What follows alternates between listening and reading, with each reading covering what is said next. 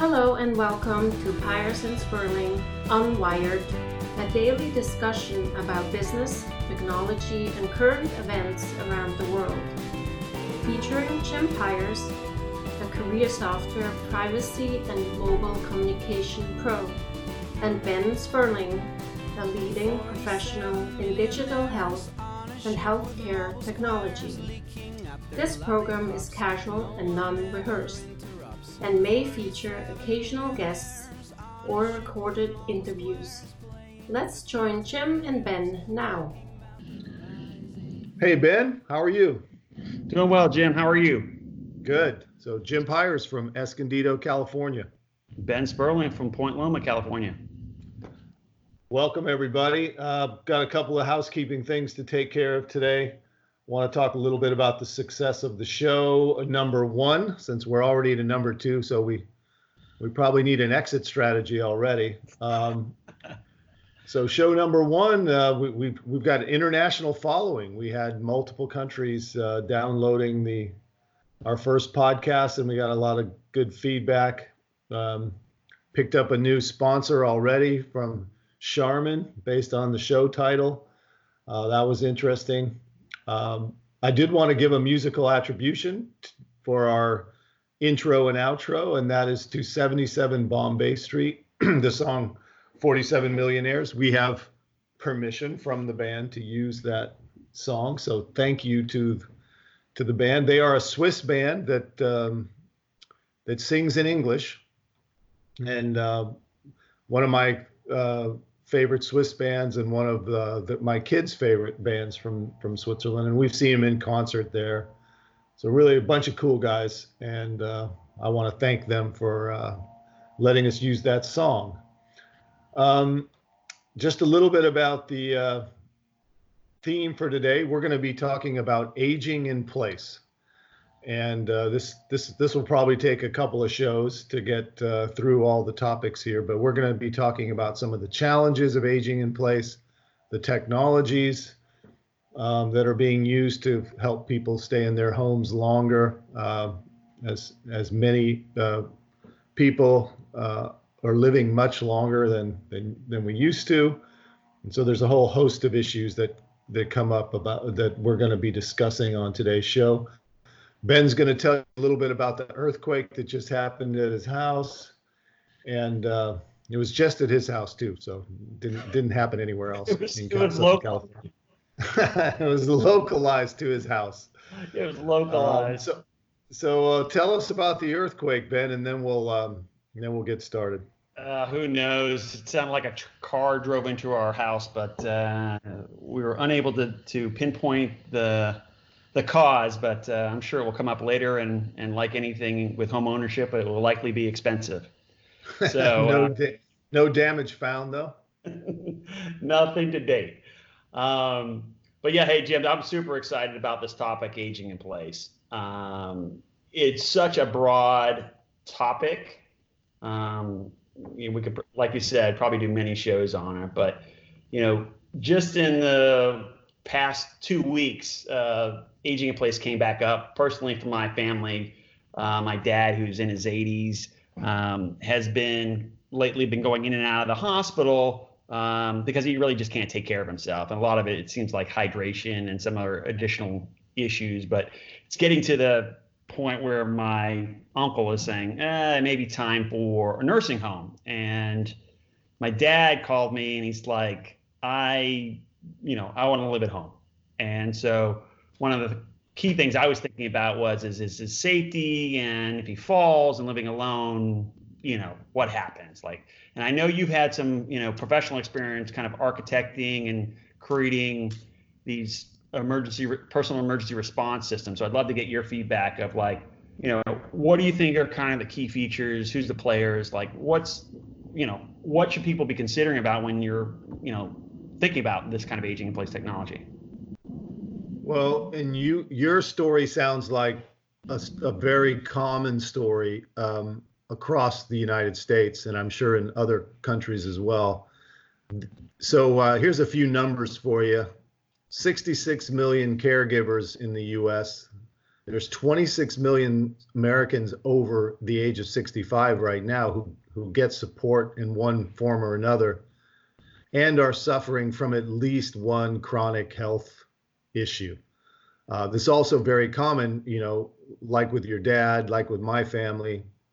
Um, you know, not only are they older and and not moving around as as well as they once did, but they've they're also probably got some some kind of illness that they're dealing with. Um, it can be diabetes, could be COPD, could be uh, there's a host of challenges that people face, especially in the you know the upper years. So um, I did want to kind of give some context about um, what kind of problem this could ultimately become. Uh, the smaller population, people are waiting longer to have children. Uh, there's not as many kids in the family uh, to look after those elderly parents, and the the aging population is really growing at a very rapid pace. And I've seen numbers like 80 million by 2030 and things like that, 2040, where you've got, you know, 80, 90 million people that are, you know, considered elderly in the country. And so taking care of those uh, family members, keeping, you know, you bring up another good point. You know, you've lived in this house all your life. Um, and and now you know that you kind of want to you end up in a sort of a, a, an assisted living facility.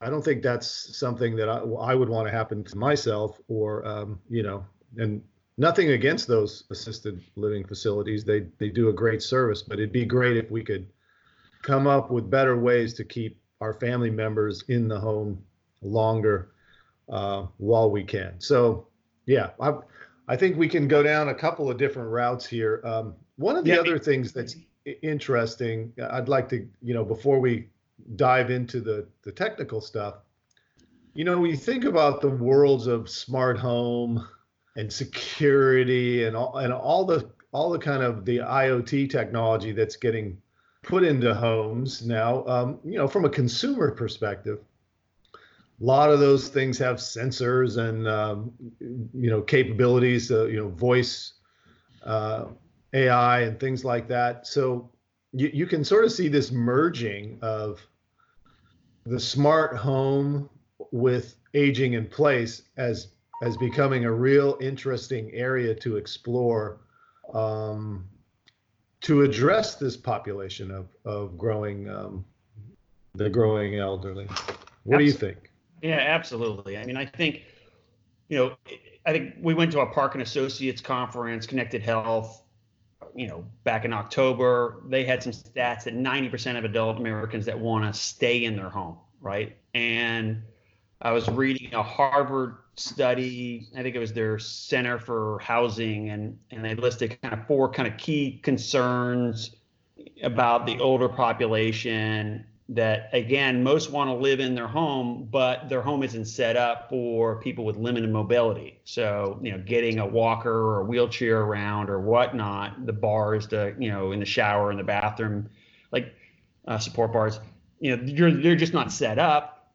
And also the cost of housing like to be able to maintain and keep up most can't afford that housing and one of the other are those, are those retrofits are expensive, right? I mean, that's that's a lot of money to to you know to throw at the, you know maybe a house that you've got to sell or uh, you know that you may not be in that long, and so now you've got to invest a you know a whole bunch of money to make it uh, usable, right? That's that's a big challenge and some people come up with, you know, then it's about funds, right? Paying for that retrofit. And some people go down that reverse mortgage, you know, type of scenario. Those are pretty popular. Um, yeah. um, and, or, you know, their, their loved ones are kicking in money to, to do it. Um, you know, one of the other key, uh, key things that about aging in place that is a challenge is not just the technology, but this uh, feeling of isolation, right? So they want to be in their home and, and be comfortable They've got financial pressures. They've got kind of you know the design of the house pressures. You know, we talk about the retrofit, and then also this isolationist.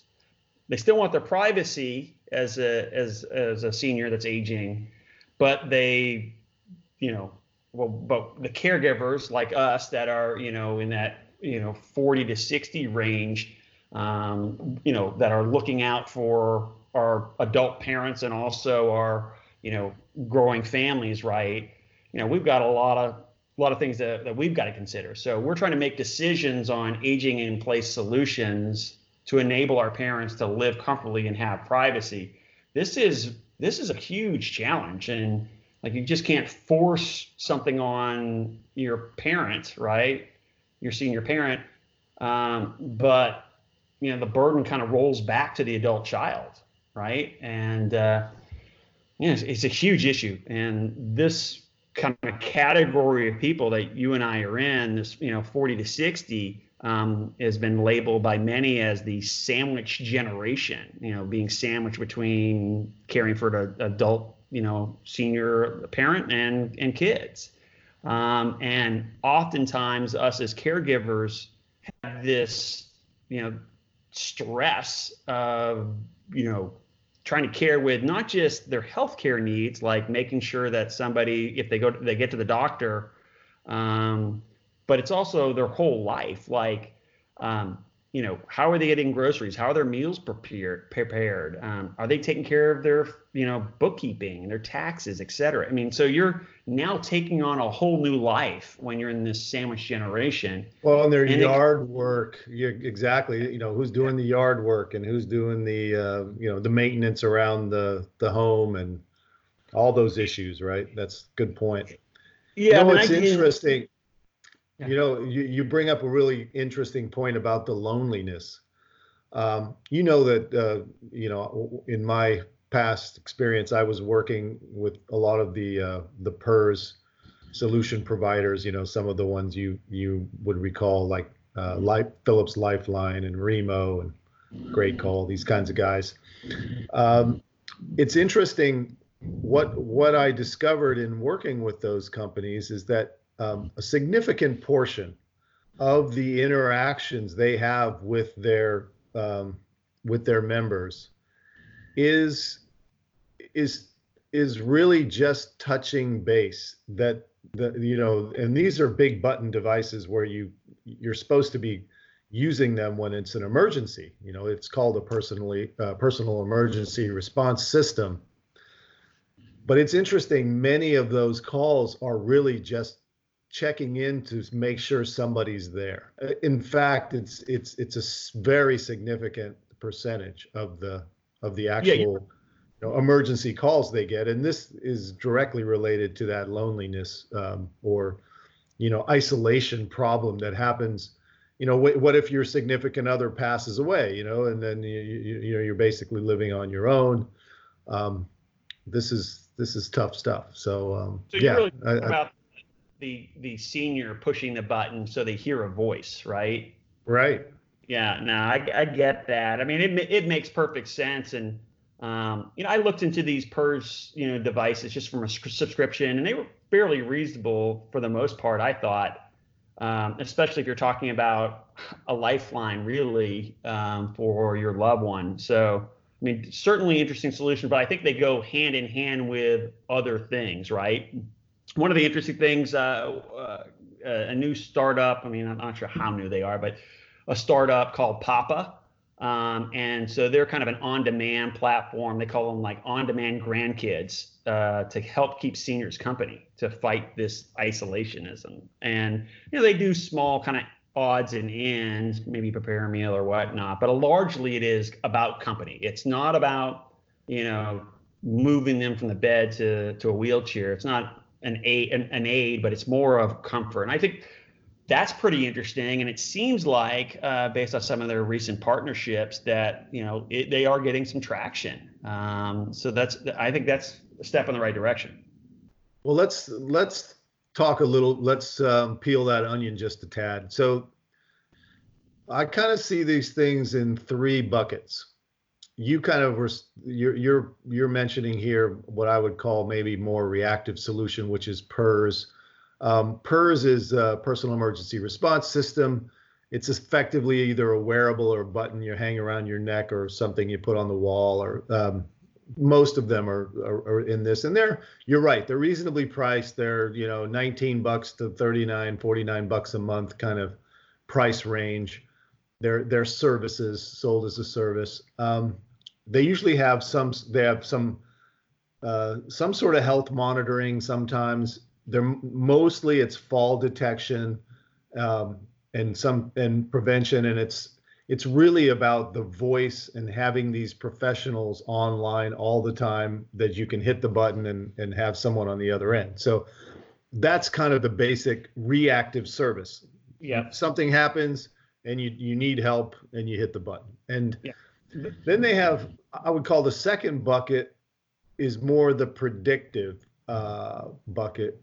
And I would call, let's call this sensor based monitoring. So now, you know, you got this smart home and it's got all this you've got cameras around maybe for security you've got your home hub for you know your voice your siri your alexa kind of stuff um, and these are sensor based technologies you know they might be in you know you know installed in the home and and they can they can do a little more they can maybe help caregivers understand habits uh, changes in you know if someone is always up for breakfast at eight o'clock and then they don't show up for breakfast, you can, you know, that sort of triggers a, a concern or an alert. Um, they're also built with uh, these kind of, uh, what would we call those, where you, you basically got a group of family and friends. And so a lot of times these alerts for things like that, where somebody doesn't go to sleep when they're supposed to, or they're not eating, they didn't have breakfast. Um, the the the alerts go out to families and friends, and a lot of these could be cameras, uh, have cameras that you know can detect uh, maybe uh, a, a, change in the gait of a person, you know, getting ready to to have a fall maybe, or a change in their vision or voice, or or if they're not recognizing people or things they normally do the, these are more invasive technologies, but they're um, they're very interesting, um, I think. And there's there's a bunch of companies that are investing in this space.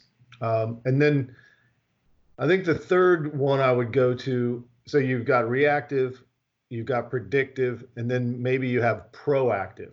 And I would say proactive is more about kind of chronic care, treatment, um, maybe caregivers coaching on specific um, disease states um, and maybe uh, you know wellness fitness those kinds of things come into play and so i think there's a whole group of you know like a fitbit might fall into that or a LifePod or some of these companies that um, yeah that are that are trying to pl- play in that space. So those are the three buckets that I see, and and there's there's um, yeah, a lot of a lot of interest and investment in these those three spaces.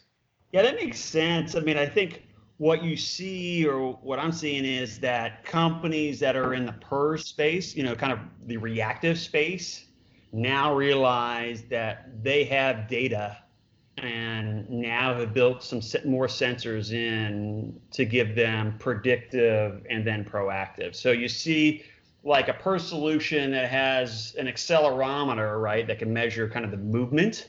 Um, and they are predicting falls, right? So it used yep. to be it's kind of predicting that, but you're also now if it's if they're worn, you now maybe have the the ability to predict gait, not just about falling, but you know, do they have, you know, early, you know, you know, on Alzheimer's or, or Parkinson's? You can see the movement, right? And so yeah. I think the accelerometers and things they're doing there and all the data is going to be fantastic in helping the predictive and continuing kind of their life cycle. Um, so I think, you know, the PERS group and as they evolve and as they're evolving is extremely important to aging in place. You know, the things that support kind of aging in place in these different buckets also was the the door locks. Like if you want to do a health and wellness check, I would love to be, you know call my you know parents neighbor and say, hey, go go check on my mom. I've unlocked the front door for me because she's not being responsive, right?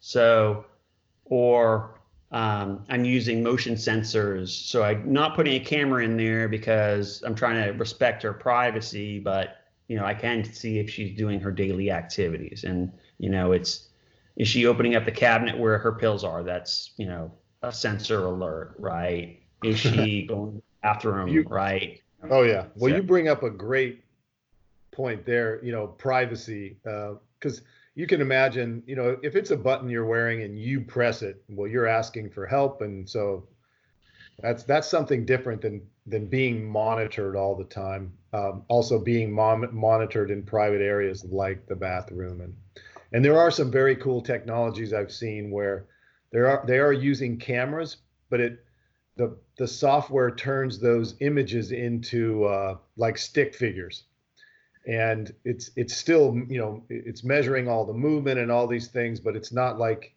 you personally are being uh, you know recorded.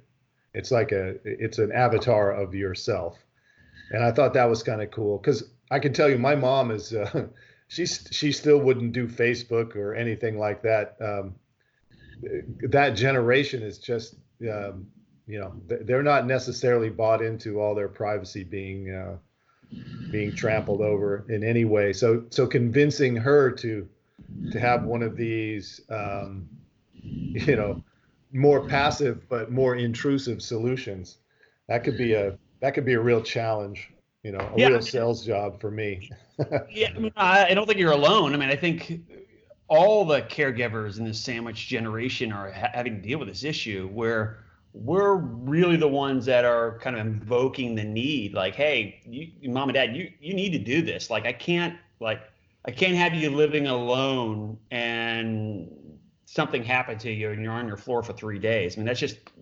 humanely wise you just can't do that. And so what what becomes incumbent is one is we've got to a find the technology that would be you know married to what our parents need right? And then yeah. convince right and so i think that's a challenge now that brings up a whole other point about like okay so all these companies like GreatCall who was bought by best buy and and philips and and others that have solutions in this space um, who are they marketing to they're not marketing to our parents they're marketing to us and you know, to, as the provider of care, and likely we're the ones paying for it too, right? And putting in cameras. And so the companies like Ring and Google also get mentioned in the conversation because they've kind of backdoored us, right? They're they're like, hey, we're taking care of your home security and we got some cameras and, and sensors and stuff like that. And we can drop ship with with our fantastic logistics to your parents' door, right? And you know, pretty much it sets up itself.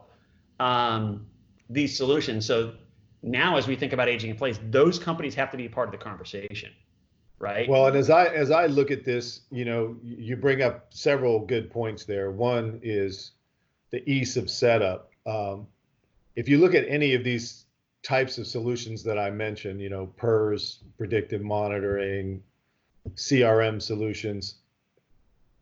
I don't know any of them that are really super easy to set up. And in fact, what happens to the caregiver is you become caregiver IT guy dude named Ben. You know, you've got to you you've got to have the you know you you, you got you got to have the IT skills to you know a lot of these solutions they may be wireless so there's configuration with either in the house wi-fi you got to know the passwords this is the other problem when the caregiver's trying to do it.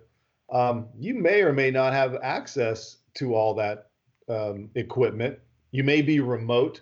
Think about it now. Most families, you know, you know, maybe 50 years ago, everybody stayed in the same town, and you know, your your, your parents were right down the street and all that. That, that seems to be over.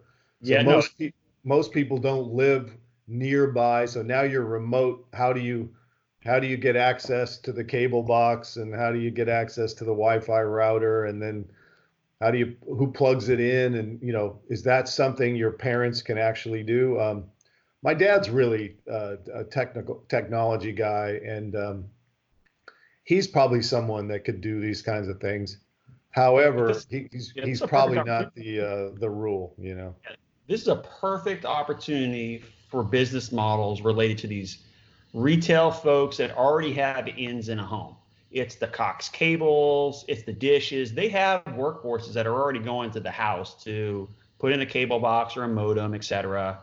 Or whether it's, you know, Best Buy and their Geek Squad, people people that, that already have a distributed workforce that are entering your home, alarm, uh, alarm monitoring companies, right? These yeah. are people that are primed for add-on services, adding more to their bag um, to create revenue and stickiness for their you know traditional solution. So aging in place, I would imagine the big you know many of the big box. Certainly, I believe Amazon will figure something out and do a partnership that will enable kind of this a remote workforce to get in there and set it up. Uh, and they've already done a fantastic job with enabling kind of 1099 or independent contractors, entrepreneurs to do deliveries for them, why not just kind of add on to the service, right, and enable kind of a, an aging in place, you know, team, right? Well, Best Buy. So, so, so that's you're you're right.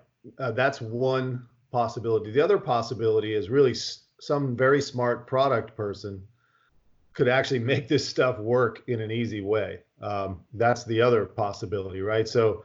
It, one thing I noted from your the way you position these things and how they fit together was they seem to be very verticalized. So you've got all these different solutions. They don't really work together. Um, and this is the same, I think, in security, in IoT in the home. There, there's there's no way for this stuff um, out of the box to all work together. And in fact, it needs to. A lot of these things um, you know, why wouldn't the security system be overlapping with the PERS solution?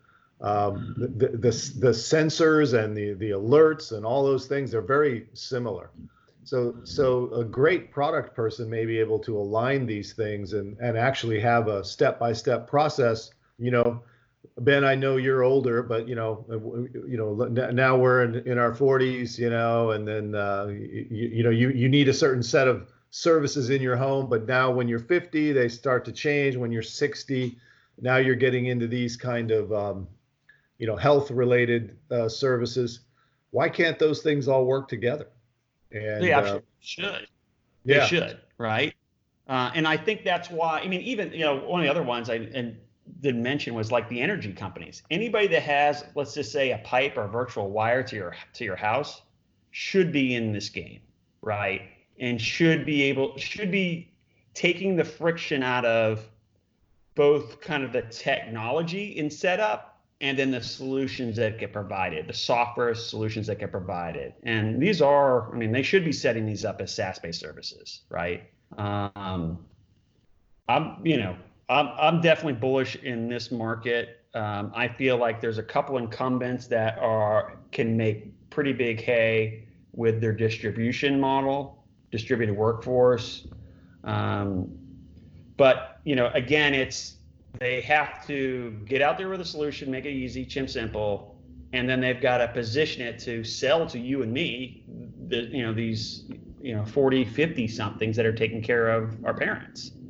Um, well, that's the other key thing. thing like, why, why couldn't these things be reimbursable? Yeah, I mean, I think you know it when you get into reimbursable, it's definitely healthcare, you know, hardcore healthcare, a condition per se, whether it's COPD or diabetes or whatnot, right? Those are reimbursable, kind of remote patient monitoring pieces. And I think as we get into that topic, there, there should be some extension of some of these aging in place devices to assist in that, exactly. right? That would make it easier. Makes sense. Right. It, it makes sense. I think that um, as we think about these solutions um, and how they market to us, um, it's likely going to be out of pocket for us right now. And I think about it also when I when I first did this with my mom in, in 2014 there was no Uber, there was no Uber Eats, there was no Grubhub. You know, you couldn't get groceries online because Webvan already in you know in the dot com day started and failed, and so how did we how did we live, Ben? I mean, how, how, how did we get by? I don't rem- I can't remember I, that.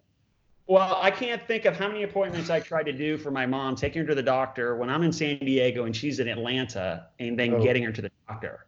And I was calling friends, old friends from Atlanta, to help her out. Right? I tried cabs um, but they were kind of unreliable. Um, you know, Uber certainly and Lyft now, they've both done, and there's a company, San Diego based company called Veyo that does uh, non emergency um, transportation.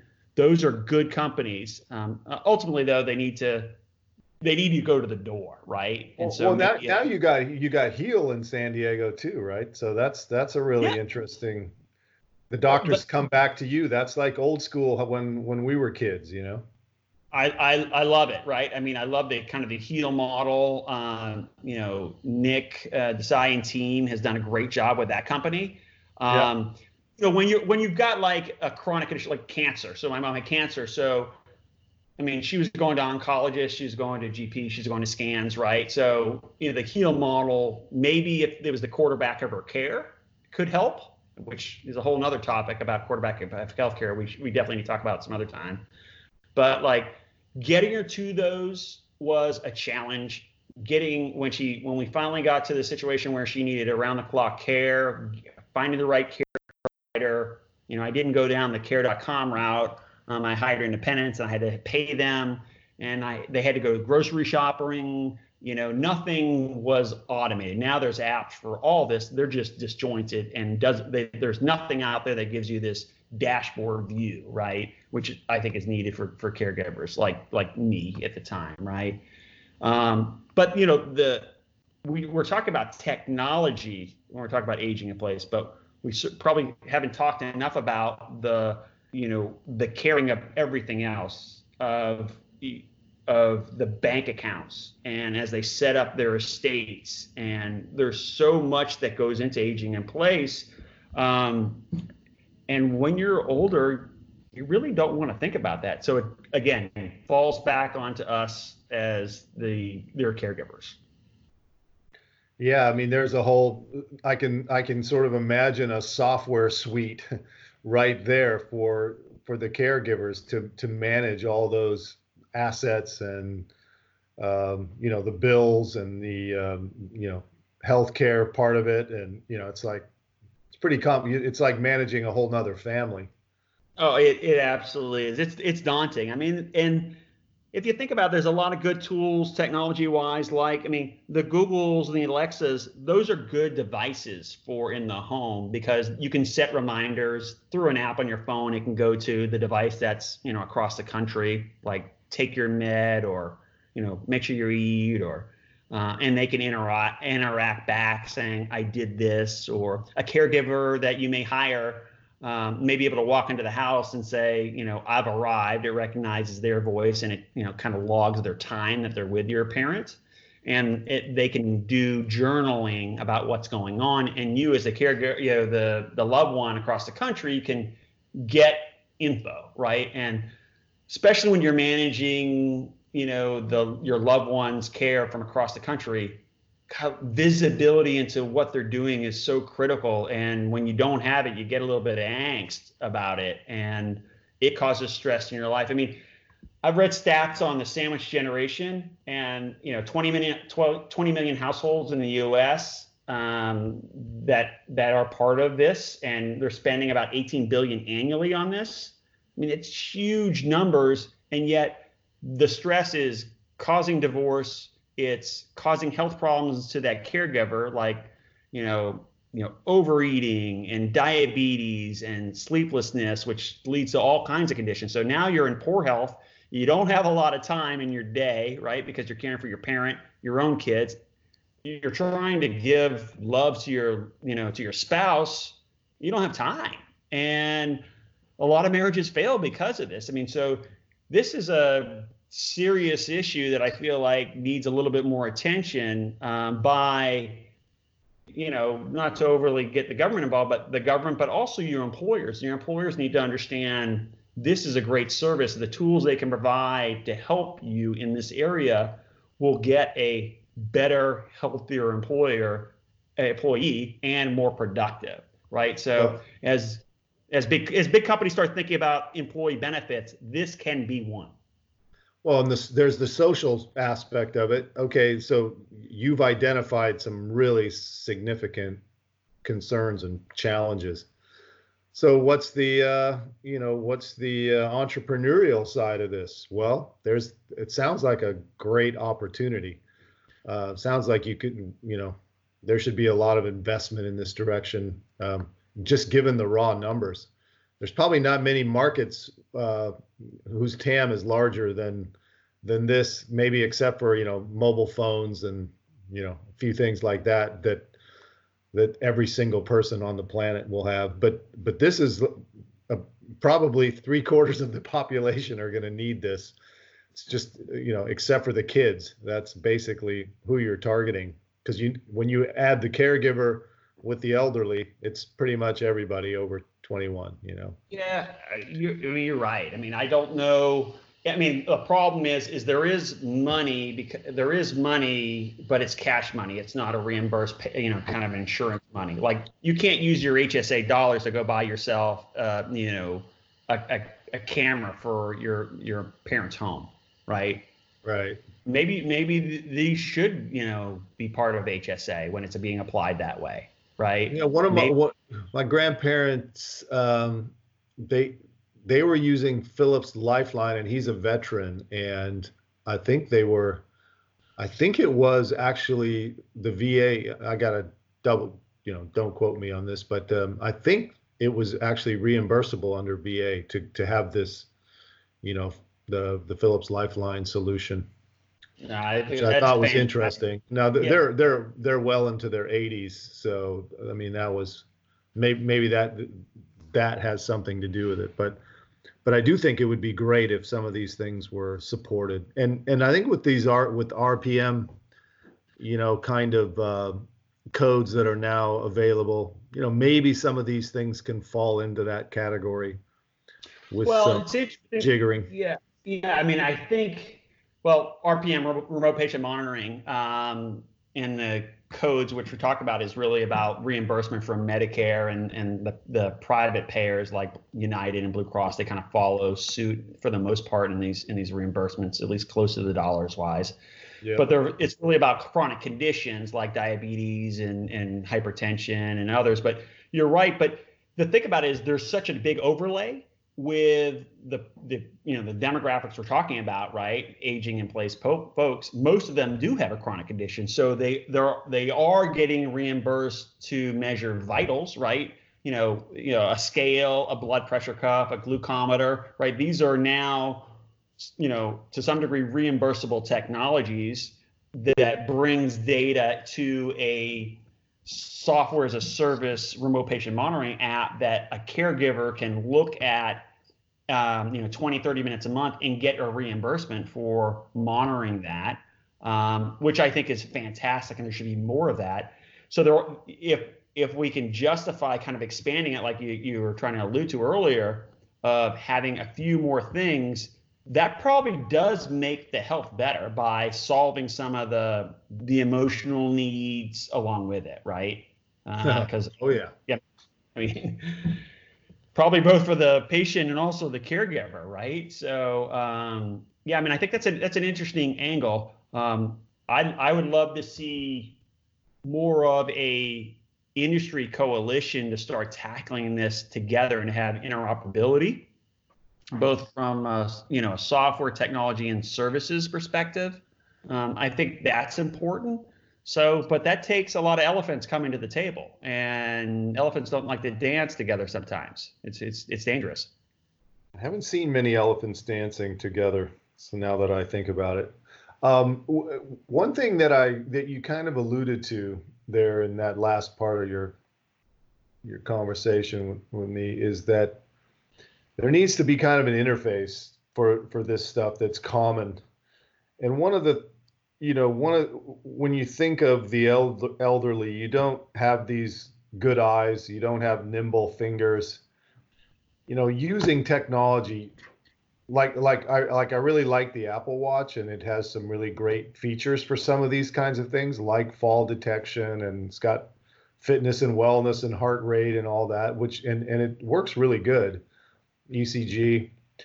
But you've got to be pretty nimble and understand how it works. And you know, to take your ECG, it takes you know two fingers to you know to to to run the the software on the watch, and those are things that um, you know maybe would be better implemented via voice.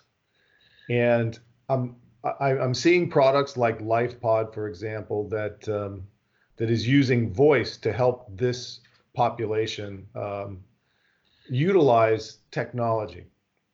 And so you, you, know that I'm working in this area of voice AI, um, and and I think it's I think that's an area that for this particular purpose really needs to get to be improved and to be leveraged for um, because uh, again the vision the tactile uh, capabilities all those things make it you know you can put the ipad in there with big buttons. You can do a lot of things uh, to try to address that. But but voice would be superior for a lot of reasons. Uh, just it isn't that great to be quite honest. Um, my dad's a good example. He he was really um, i mean he carries his uh, his echo with him everywhere he goes you know so he, he really likes that interface and he can get things done um, and it's programmable and so so i think that direction is really going to be interesting for for for for this type of solution yeah, no, I, I agree. I mean, look, it's it's. I mean, just like I, I saw at CES, the Alexa and Hey Google, the the voice is embedded in everything, um, and there's no reason why it should not be capturing, you know, logging what's happening in the home or with that individual, whether it's taking a medication, I've eaten my food, or reminders to do so. I mean, I, it's it's critical. I mean, I use I use Alexa to to wake my daughter up in the morning uh, because I got tired of uh, you know her, you know going in there and waking her up, and, and if she didn't sleep well, like you know, so it, it's so much easier, right? To, you know, to to have that alarm clock, right? And, and tell her don't forget your musical instrument or whatnot, and, and and you just translate that into the senior, like take your medicine, um, you know, make sure you eat uh, order groceries, you know, reminder to order your groceries or remind your reminder, you know, remind your caregiver to, to order groceries for you because you're probably out, right?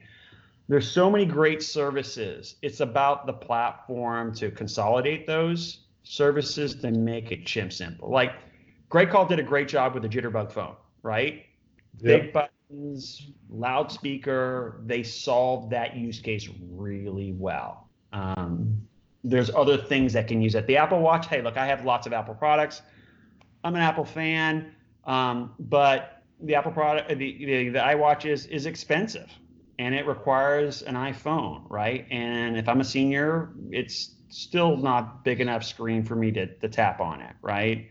Yeah. So I agree. Voice eh, probably is the most simplest thing if we can get their prediction and its access to the right programs it'll be it will be extremely effective. And you know, you add in natural language processing and AI to it. Um, but as you think about it, you have to be very focused if you're a developer or a business person, entrepreneur, about solving use cases. Like define exactly what you want it to do, right? You can't say, hey, I built a platform and then come put in your rules you got to be very specific. It's a library of things, and you solve for maybe it's one chronic condition or the other, and then you broaden that, right? And I think other things that people get kind of wrapped around the axle about is they're looking for that one device that does everything for them. That's typically not realistic in life, right? You need to marry together a number of things that are, let's call it best in breed, but best in capture of that information like you know a weight scale and a blood pressure cuff make it easy but they're two different things right um, so you've got this kit of devices that are the best at doing what they do and are really going to provide you value than somebody trying to jam every sensor into some small thing and not going to marry to the form factor that's usable for all the different populations. And like I, I don't know, man, but that's what they did on the phone. yeah. So, so it's like is because you can sort of see that day coming when the or something like the phone. It's got every single sensor imaginable in it. Uh, it you know, seems like we're not far from there. Sure, I don't agree. I, I agree that it's it, it's, not it's- that user friendly, but it, you know, yeah, it's like re- re- remember the pushback on the camera sure. when the when they first put the camera in the phone. It's like, why would anybody put a camera in a phone? That's such a terrible idea. You know, it's. A, I kind of feel like that when you start combining these things. Well, I, I, had, I heard the same thing when we were talking about, and when at Qualcomm we were talking about doing the next generation air to ground network, and people are like, "Oh, why do you really need broadband speeds to airplanes?" And you're like, "Are you kidding me?" Like, and I, no, I make make those make those people up, up in the air suffer. Why should they be connected? It was, it was unbel- and, and I did go to airlines. There's a couple airlines that were like, and I'm telling them, hey, you're likely going to be giving away Wi-Fi in your airplanes, and they're like, no, that we're never going to do that. And like, it's happening, right? We want those we want those customers to suffer. Right. Why No, should they? Your point though, like consolidation sensors. I'm not trying to oversimplify it, right? But like, there's going to be a platform, call it a mobile phone or a tablet, but there's going to be a paired, you know, you know, ancillary type of platform, whether it's a you know a weight scale or whatnot, right? Because the phone or the tablet can't put pills in it, right? Or and it can't, you know. So there's there's there's a lot of different sensors. I mean, one of the sensors that I think is really neat, and I'd love to get it my hands on it. I haven't I haven't taken it for a trial run. Is I think it's called Tyco Health. Uh, I think Best Buy has partnered with them uh, and some others. But basically, it you know it it's components that pair to your phone like a you know a thermometer and a, uh, um, uh, temperature you know temperature thermometer, and you can check your ears and your nose. So like remotely, somebody can provide care that really would be meaningful. Like they can it has a stethoscope right that's paired to it, and so the doctor can say, okay, I can see what your heart rate is. I can look down your throat and say you have strep throat, right? I can look up your nose and see if you've got, you know, whatever inflammation. Uh, I'm no doctor, but you know, inflammation or check your ears and I see bulging fluid, right? And that's why you have you have an ear you know you have an ear infection. And I can actually prescribe you something not just by you telling me your symptoms, which you could probably read off of a Web, WebMD and make the the you know teledoc feel like you have everything under the sun. Um, I think those type of technologies are pretty amazing. I personally would like to get my hands on that one to try it out with my family because, you know, certainly that would make So, so let even- me let me just make sure I got the right one. So I think what you're what you're talking about is a product called TytoCare. It's I'm, and I may be pronouncing that wrong. It's T Y T O C A R E, and it's uh, it's an on-demand medical exam, is the way it's described. I'm I'm looking at the book of knowledge here. Nice. Um, so just and and it, it looks like it, it says you can uh, perform a medical exam with a healthcare provider anytime, anywhere. So yeah, it's, uh, it's got this little it's it's got this little device, and you know there's an app on the device, and it it helps you conduct your um, I guess the uh, capturing of the vitals, and it's looks pretty interesting. It's, I you mean, know, I- it's show it's showing using that for the ear. It's showing for the heart. It's showing. There's kind of a set of little tools. Yeah, It's a stethoscope. It's a tongue depressor. It's an otoscope. It's a, but I don't know if it's Tito or Tito. yeah, I don't know how to pronounce it. Yeah, home. Yeah, TytoCare or whatever. I mean, I'm looking at the Yeah. Best Buy site. You know, 300 bucks, you get that. I, I mean, it, it's pretty interesting. It you're able to get Yeah, more cool. data again from home, and and that may not just go to the doctor, right? I may be the loved one across the country, and I say tell the caregiver that's there, stick this in their you know throat, take a picture, or whatever. Like getting more data, I think is super super valuable. I think tools like this are super interesting, not just for for aging in place that we talked about, but think about this in you know rural areas, right? This would be awesome, right? And maybe they they check it out at the library. I don't know, but you know, or your local pharmacy, you could pick this up, and you know, it's a it's a service where you're not paying for that, but you're you know when when the telemedicine visit happens, you know, you get to do it. So, I, I you know these are the type of things that I think will help drive drive it. Very interesting. All right, Ben. Well, anything else we should dive into? I think maybe there's a whole show on sensors. There's a whole show on reimbursement. I think we've got another one um, we could put together on some of these products that we were that we mentioned today?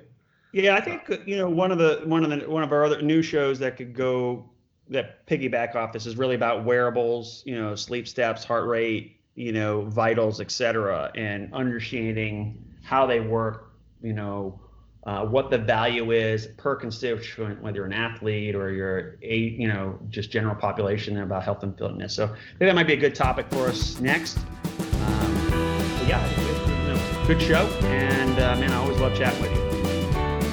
All right, Ben, I really appreciate it, and we'll we'll see you next time. Take care. Thanks.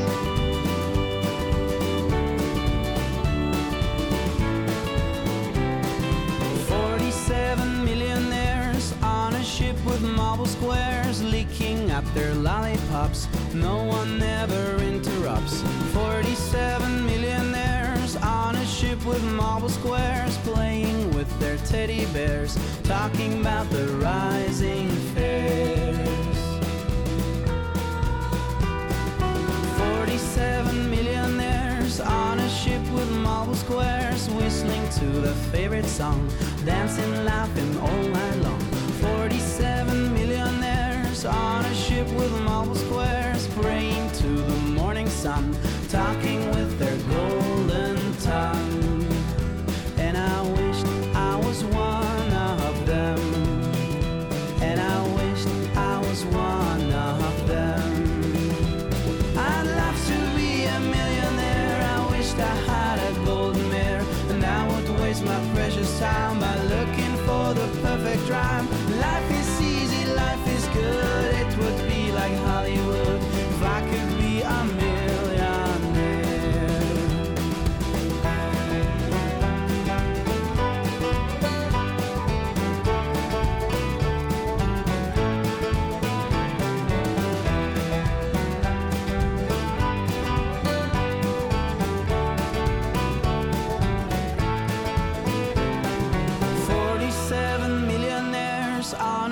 with marble squares. There was a wave that killed them all, and now the lollipops are gone. Forty-seven millionaires on a ship with marble squares, traveling to the